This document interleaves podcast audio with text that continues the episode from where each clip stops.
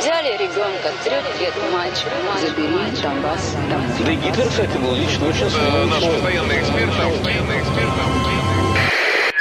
Русский фейк. Иди на... Розвінчуємо російські фейки, які прагнуть зламати наш дух. З експертом детектора медіа Вадимом Міським на українському радіо. Вітаю! З вами Вадим Міський, і ми знову починаємо розбиратися у ворожій брехні, розбирати її на атоми, різноманітні фейки, вкиди і відправляти їх у слід за російським кораблем. Для чого ми це робимо? Щоб не потрапити на вудочку пропагандистів, тому що очевидно війна відбувається не тільки за території, а і за наші з вами уми. Тому знати фейки в обличчя це бути озброєними в інформаційній війні. Звісно, там, де є така можливість, ми на прикладах будемо розбирати характерні стандартні прийоми російської пропаганди і таким чином вчитися розрізняти маніпулювання, шахрайство і дезінформацію самостійно. Російська пропаганда приписує Володимиру Зеленському слова про, начебто, розчарування ходом контрнаступу. Таку інформацію ширять у соціальних мережах, зокрема у телеграм-каналах, які транслюють про кремлівську риторику. У повідомленнях йдеться, що Володимир Зеленський нібито зізнався, що розчарований подіями контрнаступу, і, мовляв, навіть визнав провал у війні. При цьому посилаються пропагандисти на інтерв'ю Зеленського британській службі BBC, яке було оприлюднене 23 червня, начебто там він і сказав такі слова. Однак, як виявилося, це чергова російська маніпуляція. Як перевірили і з'ясували фактчекери проекту StopFake, Володимир Зеленський не робив ніяких заяв про провал контрнаступу збройних сил України або ж про своє розчарування військовими операціями української армії. Пропагандисти просто спотворили контекст інтерв'ю і навіть вигадали фрази Зеленського. У інтерв'ю президент навпаки висловлює оптимізм щодо ефективності української армії проти окупантів і підкреслює, що збройні сили України просуватимуться на полі бою у своєму темпі. Жодної інформації про розчарування чи визнання провалу якогось у справжньому інтерв'ю немає. Ось фрагмент прямої мови президента. Дехто хоче і дехто очікує дуже сильно, дехто хоче якихось, знаєте, як в голівудському кіно, але це по-іншому відбувається. Тут немає початку сюжета, тут є тільки фінал, а в фіналі буде перемога. А початок хтось розраховує, що це зараз. Ми не можемо це говорити і комунікувати. Дехто думає, що це буде за тиждень, дехто думає, що нам потрібно ще місяць і будуть дуже великі результати. А дехто вважає, що ми почали місяць тому.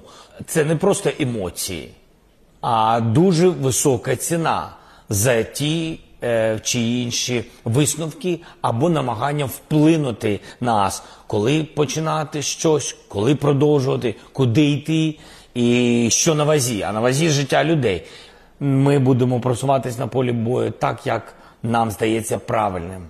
Це не кіно. І це дуже важливо зрозуміти, що це не кіно, немає початку.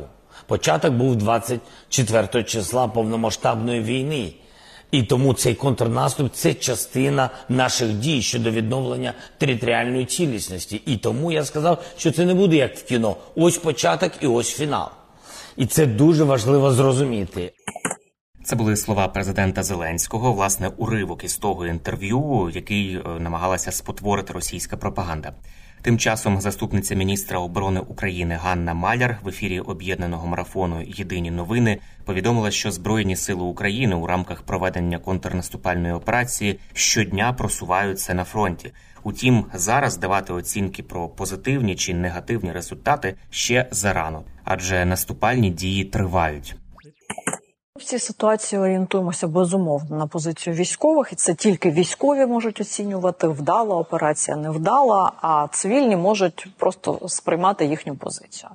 А у військових е, по їхніх е, звітах і позиціях е, все рухається за планом. Не треба очікувати, що наступ це щось дуже швидке. Що ми о першій годині почали, о другій закінчили. Поки там всі люди пообідали, ми звільнили там якусь область. Ну так воно не буде. Це війна, і ворог безумовно чинить опір, і ворог постійно готовий до того. Ну вони ж розуміють, що ми будемо звільняти всі території. Звісно, що вони готуються. Якщо ми говоримо про суцільне замінування, те, з чим зараз на півдні стикнулися наші сили оборони, то безумовно це загальмовує сам темп звільнення території. Але щодня у нас є просування щодня, і та це поступово але наші закріплюються на цих рубежах і вони просуваються впевнено. І ми можемо згадати, у нас є приклади миттєвого звільнення територій, а є приклади, коли дуже довго, якщо ми говоримо про Херсон, приміром, який дуже довго формувалася ситуація з силами оборони для того, щоб потім можна було дійсно ефективно звільнити місто.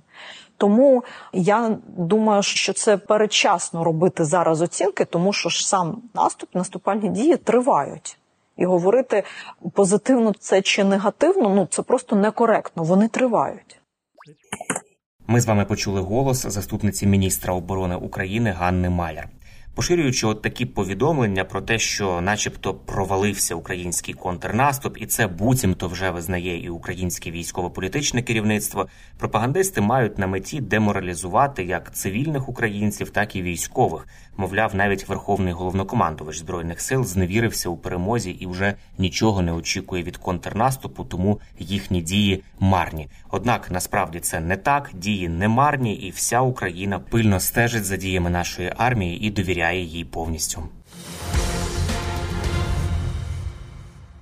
Київська влада буцімто хоче передати газотранспортну систему України під зовнішнє управління. Від цього фейку трошки віє так душком Януковича і його влади. Це фейк із тієї епохи, який учергово вирішила воскресити російська пропаганда, і робить вона це руками тих чиновників, які працювали колись пліч опліч із Януковичем. Екс-прем'єр Микола Азаров, який свого часу втік до Росії, а за ним і деякі користувачі мережі поширили інформацію про те, що українське керівництво, начебто, вже вживає заходів для того, аби віддати газотранспортну систему під зовнішнє управління, і це, нібито, як кажуть пропагандисти, одна із вимог міжнародного валютного фонду, яким також було прийнято за часів Януковича лякати українців. Це одна із ключових тез російської пропаганди. Ось пише Азаров уже і відповідний законопроект, нібито внесли до Верховної Ради. Однак це чергова маніпуляція, і мета її дискредитувати уряд України. Стопфейк розібрався із цими повідомленнями і пояснює, що не так. Підписавши меморандум про взаєморозуміння від 16 січня 2023 року із Європейським Союзом та меморандум про економічну фінансову політику від 24 березня цього року із міжнародним валютним фондом, Україна зобов'язалася запровадити належну систему корпоративного управління у державних підприємствах, які забезпечують роботу газотранспортної системи України. Згідно із цими документами, які також передбачають надання Україні фінансової підтримки для того, аби наша економіка стояла на ногах і держава мала змогу проводити усі потрібні виплати. Україна має реформувати корпоративне управління компанії Оператор газотранспортної системи України або Оператор ГТС, а саме передати усі акції оператора ГТС від акціонерного товариства Магістральні газопроводи України безпосередньо до Міністерства енергетики України, а також прийняти новий статут документа, який буде погоджений із енергетичним співтовариством європейським прийняти наглядову раду оператора ГТС України і ліквідувати колишню материнську компанію Магістральні газопроводи України. Тобто, як бачимо, відповідно до зобов'язань ні під яке зовнішнє управління компанія не передається. Якщо раніше акції оператора ГТС належали іншому державному підприємству, то тепер вони будуть належати безпосередньо Міністерству енергетики України, і в цьому полягає власне і один із головних пунктів цієї реформи, тобто держава Україна продовжує володіти оператором ГТС. Верховна Рада тим часом відхилила урядовий законопроект 9311, який встановлював одноразову процедуру для оптимізації структури власності оператора ГТС України шляхом приєднання до нього магістральних газопроводів України. Водночас парламент проголосував за доопрацювання альтернативного законопроекту і його повторне подання на розгляд зали Верховної Ради. Цей законопроект був представлений народними депутатами Максимом Хлапуком та Ярославом Железняком із фракції Голос і іншими народними депутатами. Саме про цей законопроект і йдеться у тих публікаціях, які поширює російська пропаганда.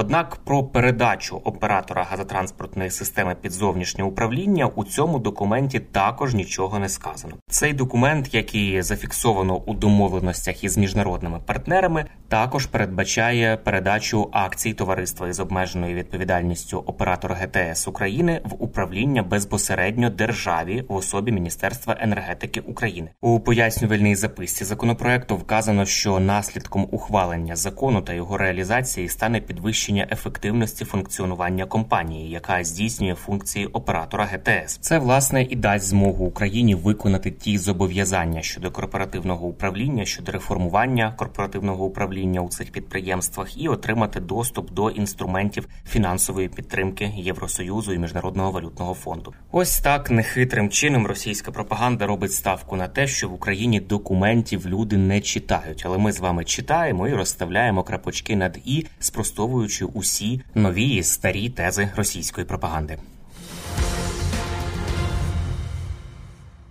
Це були головні фейки на сьогодні. Насамкінець нагадую, що не варто довіряти різного роду чуткам і пліткам. Усі неконкретні, напівсекретні, панічні повідомлення мають у нас одразу вмикати червоне світло в голові, що таку інформацію слід перевірити.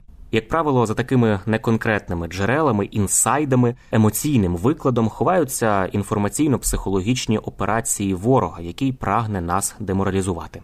Довіряти ми можемо офіційним повідомленням української влади і новинам авторитетних медіа, наприклад, суспільному мовленню. І не забуваємо, що від нашої із вами поміркованості і зваженості при поширенні різного роду інформації, а ми це робимо щодня у розмовах із друзями чи в соціальних мережах. Зрештою залежить успіх всієї країни в інформаційній війні. З вами був Вадим Міський. До зустрічі.